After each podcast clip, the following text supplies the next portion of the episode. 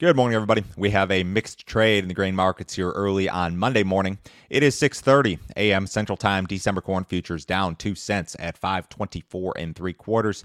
November soybeans up a quarter cent at 12.85 and a quarter.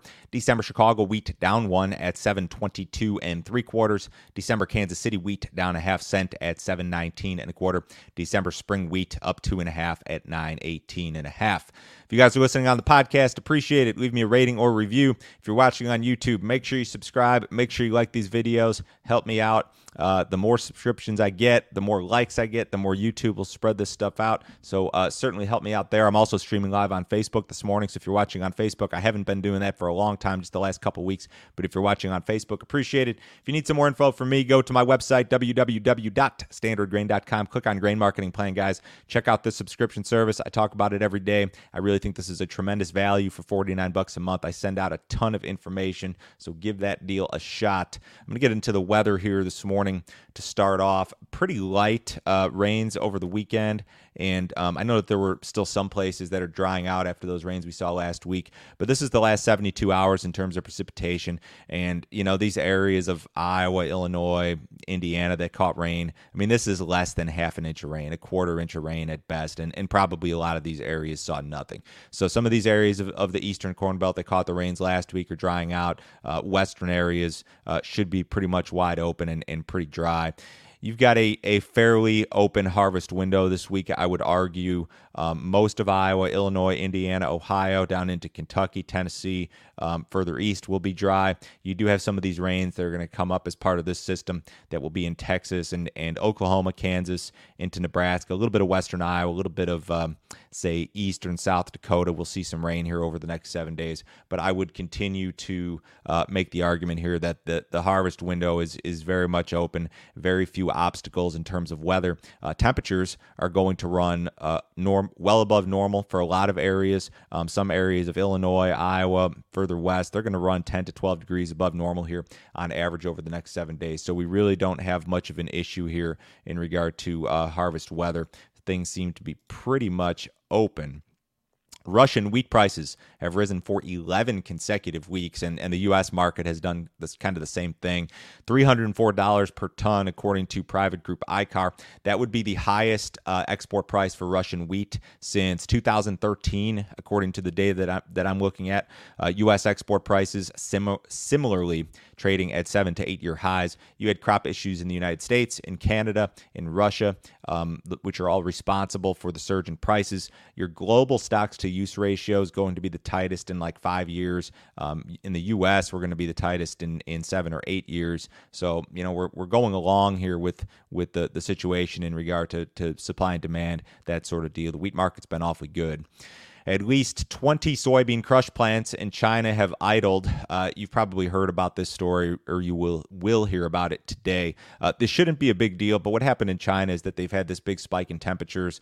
Coal prices have been escalated, and some government um, regulations kicked in regarding industrial power consumption.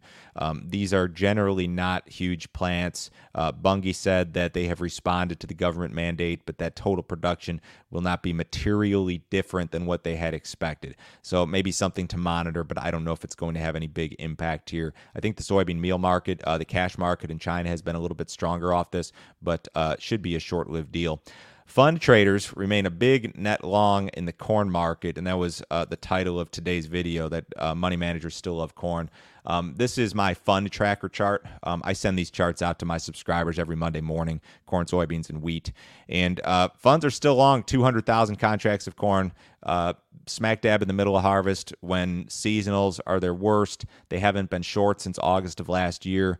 Uh, it's really pretty phenomenal. You know, you look at this period here from, say, 2014 through mid 2020, and just about every year, funds would go back and forth. Large money managers would go back and forth um, in the market. They'd be short the market for a while, they'd be long the market for a while. And now you've gotten into a different situation where the funds have been long corn uh, exclusively for more than a year and they have not been short during that time frame. This is much more similar to what you saw in this time frame from say 2008 through uh, 2013, where funds were like almost always long the corn market because we were dealing with tighter uh, stocks to use ratios, just a tighter, tighter supply and demand situation. And the supply and demand situation that we have now, in regard to the United States at least, more closely resembles what we saw in this time frame, 2008 through say mid 2013. It does not re- resemble this uh, mid 2014 through mid 2020 time frame. So uh, very impressive. Just overall is the action in the corn market that it has been one. I mean, we're above five dollars at harvest. The funds are still heavily long. Uh, the way that the market acts in general is phenomenal when you consider the seasonals. Um, uh, all that stuff. The fact that we're going to have a pretty darn good crop. I don't know if it's going to be a, a record crop in terms of yields, but it's going to be a big crop. USDA will release its grain stocks and small grain summary report on Thursday morning. So your stocks are uh, this is as of September 1st, and these is, are essentially our old crop carryout numbers uh, for corn and soybeans. Corn stocks expected at 1.115 billion, down sharply from 1.9 billion last year. Soybean stocks expected at 174 million, down sharply from 525 last year. Wheat stocks expected at 1.85 billion, uh, down from 2.15 last year. So you're looking for uh, sharp drawdowns year over year in regard to corn stocks and soybean stocks, and and still a fairly significant drawdown in regard to wheat stocks. I'll talk more about this the next couple of days. Crude oil approaches multi year highs this morning. Spot month WTI futures peaked, uh, I think, above $75 overnight. Spot futures briefly hit in that WTI. Uh, 76.98 was the high in July, but they have not traded above 77 since 2014. So you get another uh, day or two like this, and we will be into some seven year highs in the crude oil market. Global supply constraints being uh, uh, blamed for this. Here's a quote from Goldman Sachs. While we have long held a bullish oil view, the current global global supply demand deficit is larger than we expected, with the recovery in global demand from the Delta impact even faster than above our consensus forecast, and with global supply remaining short of our below consensus forecast. I know that doesn't sound like they're speaking English, but they're essentially uh, saying that demand has been better than expected, the recovery has been better than expected, and uh, demand for oil has been better than expected as a result.